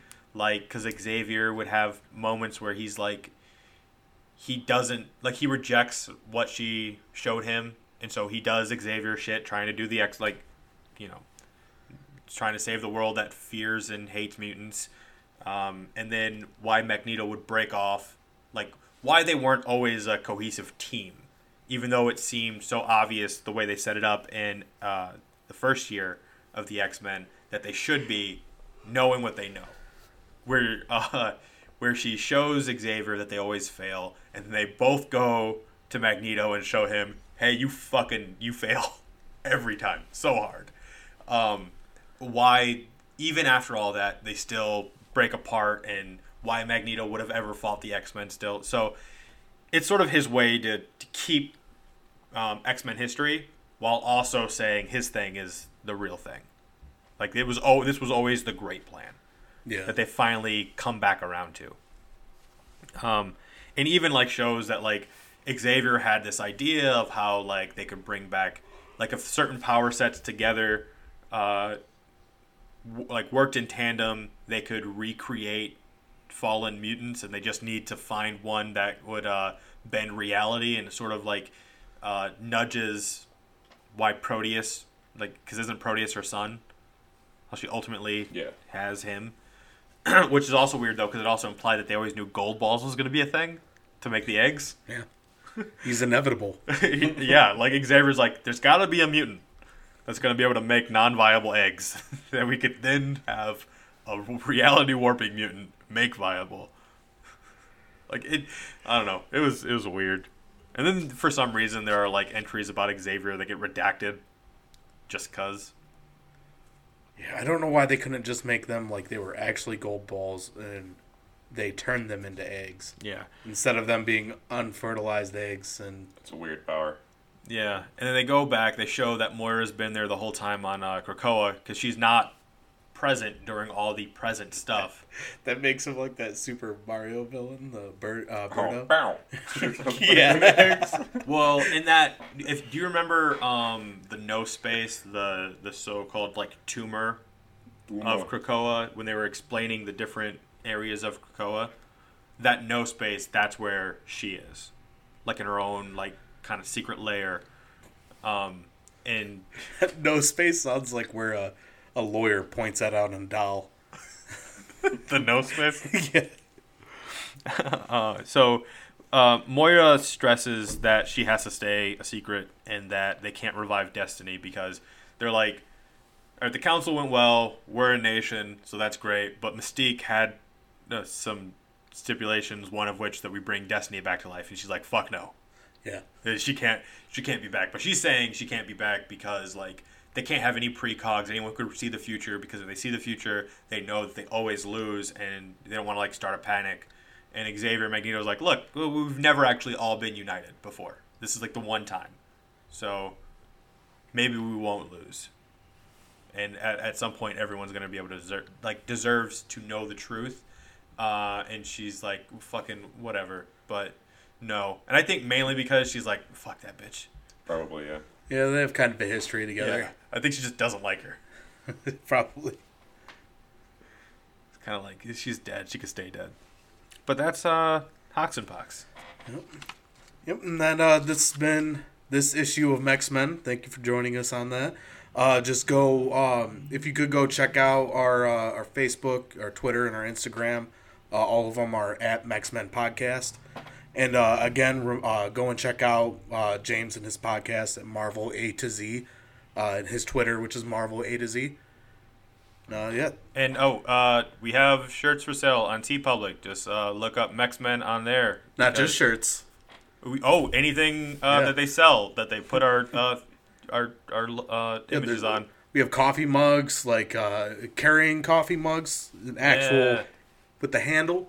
Yeah, uh, we got like the traveler mugs. Got stickers. Y'all want stickers? We yeah, got stickers. There's stickers. There's traveling mugs too. Yeah, there's traveling yeah, mugs. Yeah, mugs and like traveling ones with lids. I didn't know they even sold those. With yeah, lids. It's in the, the drop down menu, like the way you would pick like yeah. a shirt size. Zip up hoodies. Oh, you but, can switch the yeah, mug. You can switch the mug from a regular to a oh, traveling. That's cool. Regular and zip up hoodies. We got yes. those.